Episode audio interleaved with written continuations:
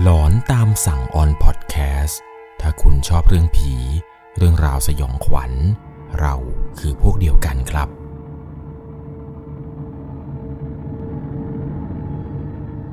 สวัสดีครับทุกๆคนครับ ขอต้อนรับเข้าสู่ช่วงหลอนตามสั่งอยู่กับผมครับ 1 1 LC สำหรับเรื่องราวความสยองขวัญในวันนี้ครับ เป็นประสบการณ์ของผู้ฟังทางบ้านท่านหนึ่ง ที่เขานั้นมีโอกาสได้เข้าไปสำรวจ บ้านล้างหลังหนึ่งครับที่ตั้งอยู่แถวแถวเสรีไทย ต้องบอกเลยครับว่าเรื่องราวเรื่องนี้ เคยโด่งดังมาก ๆนะครับ เป็นเรื่องที่แบบว่าในประมาณ 15 ปีที่แล้วเนี่ยบ้านร้างหลังนี้ครับเป็นที่ร่ำรือเป็นที่พูดถึงกันอย่างมากครับ ว่าบ้านแห่งนี้เนี่ยวิญญาณเฮียนมากๆ และวิญญาณในบ้านหลังนี้นั้นยังไม่ไปไหนครับ เรื่องราวจะเป็นอย่างไรนั้นก่อนจะเข้าไปรับชมรับฟังกัน จะต้องใช้วิจารณญาณในการรับชมรับฟังให้ดีๆ เพราะว่าเรื่องราวเรื่องนี้ครับ เป็นเรื่องราวที่เกิดขึ้นจริง ๆ กับผู้ฟังทางบ้าน เนื้อหาต่อไปนี้เรื่องราวต่อไปนี้ที่คุณจะได้รับชมรับฟังกันนะครับ บางทีอาจจะดูเวอร์อาจจะดูเหมือนกับว่าเป็นไปไม่ได้จริง ๆ แต่ผู้ฟังทางบ้านท่านนี้ครับขอยืนยันเลยครับว่า ทุกสิ่งทุกอย่างที่คุณจะรับชมรับฟังในต่อไปนี้ เป็นเหตุการณ์ที่เกิดขึ้นจริงๆ กับเขา และกลุ่มเพื่อนๆประมาณ 8 คนครับ ที่ได้เข้าไปพิสูจน์ ล่าท้าผีกันในบ้านร้างหลังนี้ เรื่องนี่ยมีอยู่ว่า พวกเขาครับได้ยินเรื่องเรื่องหนึ่งเกี่ยวกับบ้านล้างว่าแถวแถวๆถนนเสรีไทยแถวแถวๆบริเวณบึงกลุ่มอะไรอย่างเงี้ย มันจะมีบ้านอยู่หลังหนึ่งครับ เป็นบ้านร้างสองชั้น เขาเชื่อกันว่าบ้านหลังนี้เนี่ยมันมีคนผูกคอตายอยู่บนคือชั้นสองครับ แล้วหลังจากนั้นมา บ้านหลังนี้ก็มีเรื่องราวแปลกๆเนี่ยเกิดขึ้นมานักต่อนนัก ใครก็ตามที่ได้เข้าไปลองเล่นล่าท้าผี เข้าไปสำรวจบ้านร้างแห่งนี้ มักจะเจอดีกันทุกรายเลยครับ ไม่เคยมีรายไหนที่รอดกลับไปแบบปกติ บางก็ว่าเกิดอุบัติเหตุในบ้านร้างหลังนี้ ถึงขั้นเสียชีวิตเป็นอุบัติเหตุซ้ำซ้อนเลยก็มี บางก็ว่าไปบ้านร้างหลังนี้แล้ว โดนวิญญาณร้ายตามกลับมาเอาชีวิตถึงบ้านเลยก็มี เรื่องที่ผมจะเล่าให้ฟังต่อไปนี้นี่แหละครับ เป็นประสบการณ์จริง ๆ กับผู้ฟังทางบ้านท่านนี้ เป็นเหตุการณ์ที่เกิดขึ้นเมื่อประมาณ 15 ปีก่อน ในสมัยประมาณ 15 ปีที่แล้วครับ รายการผีที่เป็นอ่ารายการที่ออกอากาศทางวิทยุเนี่ย จะโด่งดังมากครับว่าบ้านหลังนี้เนี่ยที่แบบมีแต่คนชอบไปกัน ผมเชื่อว่าหลาย ๆ คนที่เคยฟังเรื่องราวเกี่ยวกับพวกบ้านร้างในวิทยุ ในรายการผีอะไรต่าง ๆ เนี่ยบ้านร้างแห่งนี้เนี่ยผมเชื่อว่าจะต้องมีคนรู้จักอย่างแน่นอนครับ 15 ปีก่อนนี้พวกเขาเนี่ยก็ฟังครับ ฟังวิทยุฟังรายการผีอะไรต่างๆ ที่เขาเนี่ยเล่ากันมาหลาย ๆ คนเล่าต่อๆกันมา ก็เลยคุยกับเพื่อนประมาณ 8 คนครับ ว่าทำไมเราไม่ลองเข้าไปดูเองเลยว่าว่าบ้านที่เขาเล่ากันนักเล่ากันหนาเนี่ย มันเป็นอย่างไร มันหลอนมันเฮี้ยนจริงหรือเปล่า ปรากฏว่าตอนนั้นเนี่ยก็รวมกลุ่มกันครับ กลุ่มของเขาเนี่ยก็รวมกันได้ประมาณ 8 คน ตั้งใจว่าเดี๋ยวจะไปลองล่าท้าผี จะไปพิสูจน์กันเลยครับไว้บ้านร้างที่เขาเล่ากันนักกันหนาเนี่ยว่าใน FM เนี่ยพวกรายการผีเนี่ยเฮี้ยนนักจะเป็นอย่างไร ปรากฏว่าก็รวมกันได้ตอนนั้นเนี่ยก็ไปกัน 8 คนครับเดินทางไปยังบ้านร้างในตำนานที่เล่าขานกันนักว่าย่านเสรีไทย ถ้าใครจะมาพิสูจน์แล้วต้องมาบ้านร้างหลังนี้ เขากับเพื่อนๆเนี่ยก็เดินทางมาถึงที่หมายกันในเวลาอันรวดเร็วครับ เพราะมันไม่ได้อยู่ไกลจากบ้านเขาเท่าไหร่ ก่อนจะเข้าบ้านเนี่ยตกลงกันอยู่ 3 ข้อครับ ข้อ 3 ข้อนี้เนี่ยเป็นข้อสำคัญ ข้อแรกครับ ข้อที่ 1 เจออะไร ห้ามร้อง ห้ามทัก ห้ามวิ่ง ข้อที่ 2 หากใครเป็นอะไรเนี่ยให้ช่วยเพื่อนที่อยู่คู่กันตลอด เหมือนกับว่าจับไปคู่เป็นบัดดี้ ถ้าบัดดี้ใครหนีหาย หรือว่าแบบไม่พบเจอกันเนี่ยในระหว่างที่กำลังเดินสำรวจ ให้บอกกับทุกๆคนครับ จะได้ช่วยกันตามหา ข้อที่ 3 ข้อนี้สำคัญ ห้ามทิ้งกันเด็ดขาด พวกเราไปกัน 8 คน ออกมาจะต้องออกมาครบทั้ง 8 คน หลังจากนั้นครับก็ตกลงกันครับว่าโอเค ใครจะจับคู่กับใคร แล้วใครจะเดินนำหน้า ใครจะอยู่ตรงกลาง ใครอยู่ข้างหลังอะไร หลังจากที่ตกลงกันได้เรียบร้อยแล้วปุ๊บก็พากันเดินเข้ามาเรื่อยๆครับ เดินเข้ามายังซอย ซอยนี้เนี่ยเป็นซอยที่ตั้งของบริเวณบ้านหลังนี้นี่แหละครับ เป็นบ้านที่เขาร่ำลือกันว่าผีนั้นเฮี้ยนมากๆ พอเดินกันมาถึงบริเวณหน้าบ้านครับ บ้านหลังนี้เนี่ยเป็นบ้านที่เหมือนกับว่ามีคดีติดอยู่ตำรวจเนี่ยเขาเอาสังกะสีมาปิดล้อมมาไว้ แล้วมันก็มีป้ายกำกับไว้อย่างชัดเจนครับ ว่าห้ามบุกรุกโดยเด็ดขาด แต่ด้วยความคึกขนอง ความอยากรู้อยากเห็นของวัยรุ่นครับ ตัดสินใจหาวิธีที่จะเข้าไปในบ้านหลังนี้กัน ปรากฏว่าก็เดินกันอยู่รอบนี้ได้ครับ จนไปเจอช่องด้านล่าง มันเป็นช่องที่คนขุดเอาไว้ ก็พากันมุดสังกะสีเข้าไป เข้าไปถึงครับก็ดันไปเจอกับกำแพงอีกชั้นหนึ่งกำแพงชั้นนี้เนี่ยเป็นกำแพงของรั้วบ้านแล้วครับ พวกเขาก็ตัดสินใจปีนข้ามกำแพงนี้ไปอีกที พอเข้าไปครับ บรรยากาศทุกสิ่งทุกอย่างเนี่ย มันก็เหมือนกับบ้านร้างทั่วๆไป ที่สภาพเนี่ยสุดโทรมหน้าต่างประตูอะไรที่มันไม่ค่อยสมบูรณ์ มีกลิ่นเหม็นกลิ่นอับอะไรเนี่ยโชยมาอยู่ตลอดเวลา เดินมาเรื่อยๆกันครับ ก็มาผิดสังเกตตรงที่ว่า บริเวณหน้าบ้าน มันมีต้นไม้ครับ ต้นไม้ที่เขาปลูกไว้หน้าบ้านทั้งหมดนี้ มันใหม่ มันเขียว แล้วมันเหมือนกับว่า มันมีการถูกตัด คล้ายๆกับว่าไม่ได้ปล่อยล้างจนต้นไม้เนี่ยขึ้นละเนระนาดแต่บริเวณตรงนั้นเนี่ยต้นไม้ทุกอย่างดูสมบูรณ์ ซึ่งมันผิดสังเกตมากๆครับ ในระหว่างที่พวกเขากำลังเดินผ่านสวนหน้าบ้านเข้าไปนี้กะว่าจะไม่เข้าตรงประตูหน้ามันก็กระไรอยู่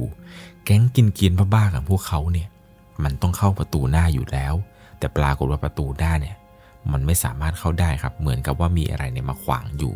ก็พากันดันไม้ที่มันขวางประตูนี้ เอาออกครับ เพื่อที่จะเข้ากันตั้งแต่ประตูหน้ากันเลย พอหลังจากที่เอาไม้เอาอะไรออกเสร็จปุ๊บ ก็เริ่มเลยครับ เริ่มส่องไฟสำรวจกันภายในบ้านหลังนี้ก่อนพอเข้าไปเนี่ยก็เปิดไฟฉายเลยครับส่องไปจนทั่ว ดูสภาพแล้วเนี่ยข้าวของเครื่องใช้ทุกอย่าง คงสภาพที่เดิมไว้ เว้นแต่ว่า มันมีเก้าอี้เด็กที่เป็นเหมือนกับว่าเป็นไม้โยกของเด็กนะครับ เป็นไม้โยกเก่าๆที่ทำมาจากไม้ มีหยักใยมีฝุ่นอะไรเนี่ยเกาะเต็มไปหมด แล้วก็มีพวกรูปถ่าย น่าจะเป็นรูปของเจ้าของบ้านครับ ถูกติดเอาไว้ตามผนัง ในตู้เก็บของเนี่ยก็มีเหมือนกับอัลบั้มรูปภาพวางอยู่ใกล้ๆกันกับม้าโยกเด็กตัวนี้ทำให้ตอนนั้นเนี่ยเขานึกขึ้นได้ครับว่า ขออย่าให้เจออะไรเลย เพราะว่าบ้านร้างหลังนี้ที่เข้ามา มันไม่ได้เหมือนกับบ้านร้างหลังอื่น ๆ ที่พวกเขาเคยเข้าไปเลยครับ บ้านหลังนี้ ข้าวของเครื่องใช้ ทุกอย่างยังไม่ถูกขนออกไปจากที่เดิมเลยครับ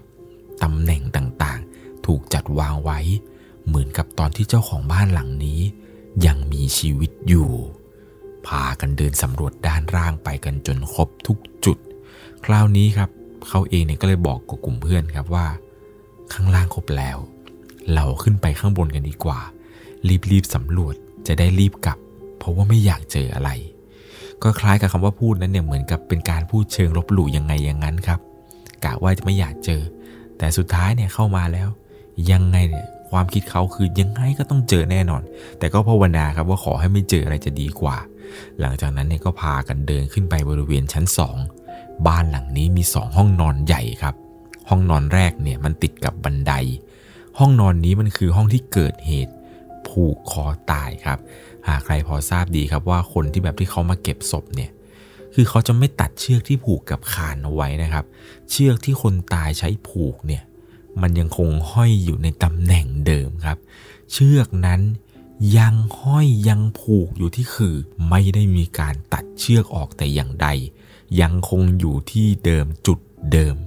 พวกเขาเนี่ยก็พากันเดินเข้ามาจนถึงห้องนี้ ห้องที่เห็นว่ามีเชือกนี้แหละครับ เป็นห้องที่เกิดเหตุ ปรากฏว่าเข้ามาในห้องเนี่ย มันดูโทรมมากๆครับ หลังคาเนี่ยก็ผุพัง มีกิ่งไม้เนี่ยสอดแทรกเข้ามาจากนอกบ้าน ทะลุเข้ามาในบ้านเลยครับ เดินอยู่ในห้องนี้อยู่ในบ้านชั้นสองนี้ราวเกือบจะประมาณ 40 นาทีเห็นจะได้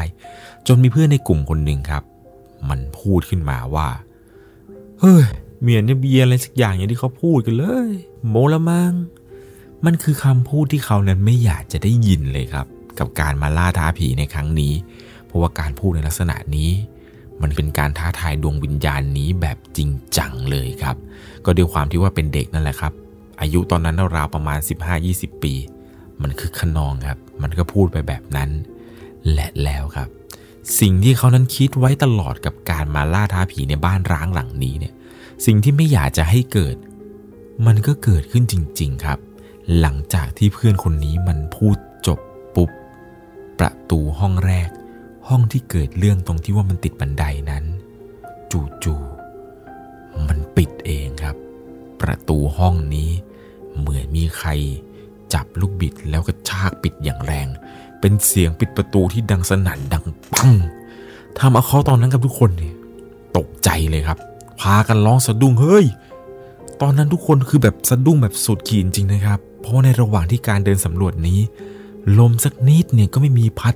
ซึ่งเป็นไปไม่ได้เลยว่าที่ประตูห้องนั้น มันจะปิดเองเพราะลม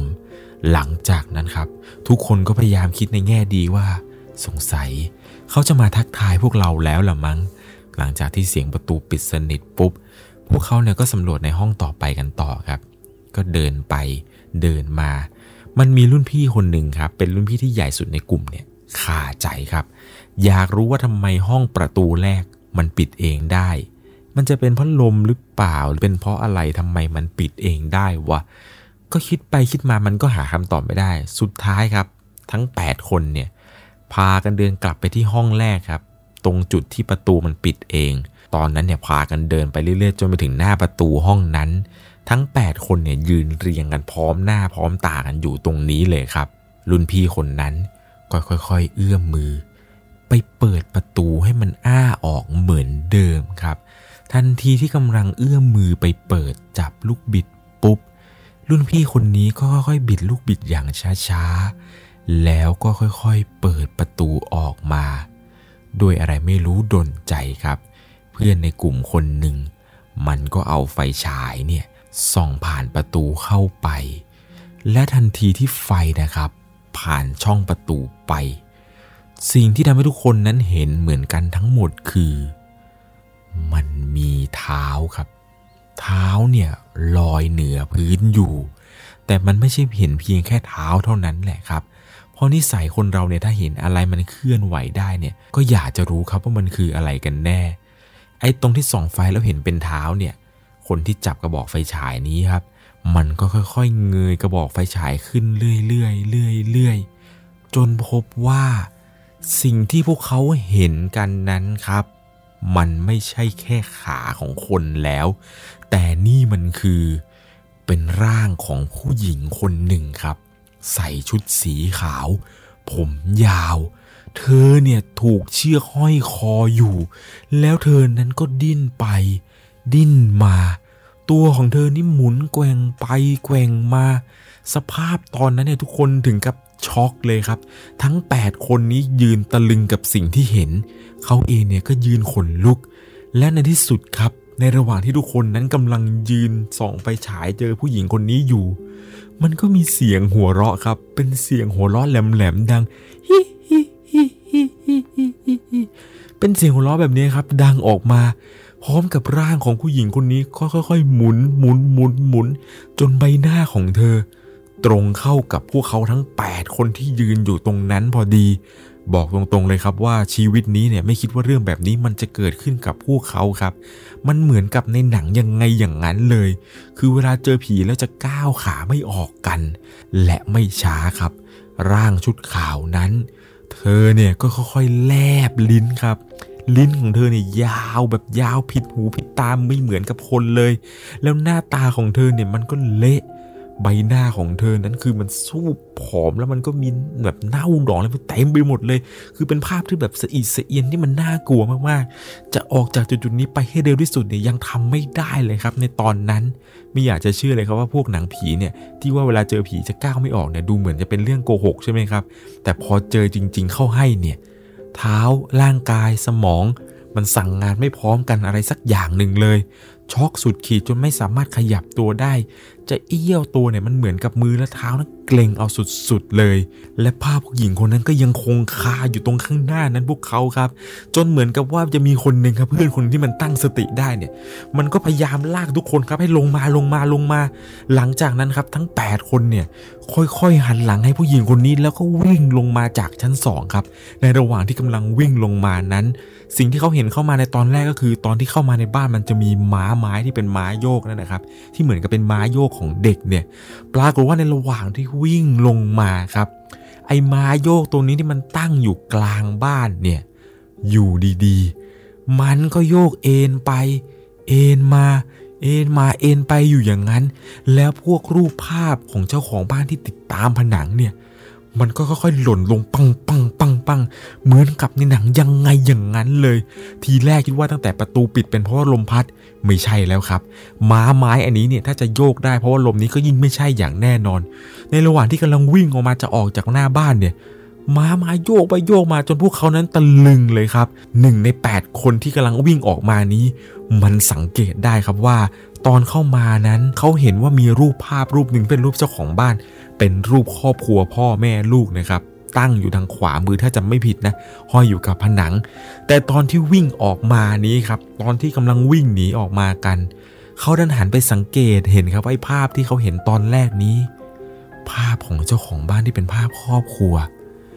มันกลับด้านครับ คนในภาพเนี่ย พากันเอาหัวห้อยลงทุกคนเลย ทั้งพ่อทั้งแม่ทั้งลูก ซึ่งภาพทีแรกเนี่ยก็เป็นภาพปกติ แต่พอออกจากบ้านนี้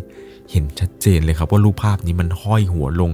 ราวกับว่ามีคนเนี่ยเอาออกแล้วก็ไปใส่ใหม่ยังไงอย่างนั้นเลย ตอนนั้นพากันวิ่งออกมาจากบริเวณบ้านได้แล้ว ปยินรั้วแล้วก็มุดสังกะสีออกมา เนื้อตัวเนี่ยสกปรกมอมแมมไปด้วยดินเลยครับเพราะว่าตอนมุดมาเนี่ยโอ้โหมันลุกลี้ลุกลนไปหมดทุกสิ่งทุกอย่างเลย สิ่งเดียวที่เขาคิดตอนนั้นคือเอาไปให้ไกลที่สุดว่าออกไปจากตรงนี้ให้ไกลที่สุดเลยดีกว่า หลังจากที่หนีออกจากบ้านหลังนี้จนสำเร็จแล้วครับ วิ่งมาเรื่อยๆเรื่อยๆเรื่อยๆจนมาถึงป้ายรถเมล์หน้าปากซอยนั้น เหมือนกับว่าจะหยุดหายใจที่พักป้ายรถเมล์กันได้สักพักเดียวเท่านั้นแหละครับ ทุกคนต่างมองหน้ากันครับ ว่ามีเพื่อนคนไหนยังติดอยู่ในบ้านนั้นหรือเปล่า ก็สำรวจกันครับ ว่าปรากฏว่าทั้ง 8 คนนี้ ออกกันมาครบครับ มองหน้าก็รู้ใจแล้วว่าเราควรจะกลับไปตั้งหลักที่ไหนกันดี ทั้ง 8 คนนี้ครับ คุยกันว่าเดี๋ยวเราจะกลับไปตั้งหลักกันก่อน เวลาประมาณตีสองกว่าครับ พวกเขาเนี่ยเดินทางกลับไปที่บ้านของเพื่อนคนหนึ่งเพราะที่นั่นเนี่ยเป็นจุดที่ปลอดภัยที่สุด หลังจากมาถึงบ้านเพื่อนตรงนี้เสร็จปุ๊บครับรุ่นพี่คนหนึ่งครับ ก็บอกว่าเอาอย่างนี้ สิ่งที่ทุกคนเห็นเนี่ย พี่จะไม่เชื่อนะว่าสิ่งที่พี่เห็นเนี่ยมันคืออะไร แต่พี่จะมีกระดาษให้พวกเองคนละใบ ปรากฏว่าพี่แกก็เริ่มหยิบกระดาษมาแผ่นหนึ่งครับ เป็นกระดาษ A4 ธรรมดา ฉีกเป็น 8 แผ่น แล้วก็ยื่นให้ทุกคนครับ พร้อมกับปากกาด้ามหนึ่งคนละด้ามเลย และพี่คนนี้บอกว่า ให้เขียนสิ่งที่พวกเองเนี่ยเห็นกันมาว่าเองเห็นอะไร ทั้ง 8 คนนี้ครับต่างพากันแอบเขียนครับ เหมือนกับไม่ให้เพื่อนรู้ว่าตัวเองเจออะไร ก็พากันเขียนเขียนเขียนเขียนไปครบ 8 คนเสร็จปุ๊บก็มาวางความไว้ตรงบนโต๊ะ ปรากฏว่าพอเปิดกระดาษทีละแผ่นทีละแผ่นครับ กระดาษ 8 แผ่นที่ทุกคนเขียนกันมา 8 คนนี้ ทั้งหมดเนี่ยเขียนเหมือนกันหมดเลยครับว่า สาวชุดขาว ตอนนั้นเนี่ยรู้ได้ทันทีเลยครับว่าไอสิ่งที่เขาเห็นว่าแบบเป็นเป็นภาพที่คือผู้หญิงคนหนึ่งเนี่ยที่ผูกคอห้อยตองแต่งตองแต่งอยู่ในบ้านเนี่ยนั่นแหละ มันคือเรื่องที่หลาย ๆ คนเนี่ยเข้ามาบ้านหลังนี้แล้วเจอ คือเข้ามากี่ทียังไงก็เจอครับ เป็นตำนานที่คู่กับบ้านร้างหลังนี้เลยว่ามีคนผูกคอตายเนี่ย คือถ้าไม่ได้เจอกับตัวเองเนี่ยเขาไม่เชื่อเลยครับว่าสิ่งต่างๆ ที่เขารับฟังมาจากพวกรุ่นพี่จากในวิทยุ FM รายการผีดัง ๆ ในสมัย 15 ปีก่อนนู้นเนี่ยว่ามันจะเป็นเรื่องจริงหรือเปล่า จนกระทั่งได้ไปเจอกับตัวเองนี่แหละครับ ภาพวันนั้นเหตุการณ์อะไรต่างๆ ยังคงหลอกหลอนยังคงติดตามพวกเขานั้น มาจนมาถึงทุกวันนี้เลยครับจำได้ว่าหลังจากนั้นมาเนี่ยเช้ามาปุ๊บครับพวกเขาเนี่ยพากันไปไหว้พระไปทำบุญ อุทิศส่วนกุศลให้กับผู้หญิงคนนั้น ที่พวกเขาเนี่ยเจอ ผมไม่แน่ใจเหมือนกันนะครับ ว่าบ้านล้างหลังนี้เนี่ยปัจจุบันเนี่ยเห็นว่ามีการทุบทิ้งแล้วก็ลื้อออกไปเรียบร้อยแล้วนะครับ แต่ผมไม่สามารถบอกได้ครับว่าปัจจุบันนี้เนี่ยเขาสร้างเป็นอะไรแล้วนะฮะยังไงแล้วนะครับ ถ้าเกิดใครทราบเนี่ยว่าประวัติบ้านหลังนี้มีอะไร มันมีอะไรที่ลึกซึ้งกว่าที่ผมเล่าให้ฟังว่ามีครอบครัวในผูกคอตาย ลองคอมเมนต์ให้เพื่อนๆได้อ่านกันนะครับ จะได้รู้กันว่า บ้านร้างย่านเสรีไทย มันเฮี้ยนแค่ไหนครับ หรือใครที่เคยเข้าไปในบ้านล้างหนังนั้น แล้วเจออะไรแปลกๆ ก็ลองคอมเมนต์เพื่อนๆได้อ่านเช่นเดียวกันนะครับสำหรับในค่ำคืนนี้ก่อนจากกันไป ถ้าคุณชอบเรื่องผี เรื่องราวสยองขวัญ เราคือพวกเดียวกันครับ สวัสดีครับ สามารถรับชมเรื่องราวหลอนๆ เพิ่มเติม ได้ที่ YouTube c h anel 1 LC ยังมีเรื่องราวหลอนๆที่เกิดขึ้นในบ้านเรา รอให้คุณแนนได้รับชมอยู่นะครับ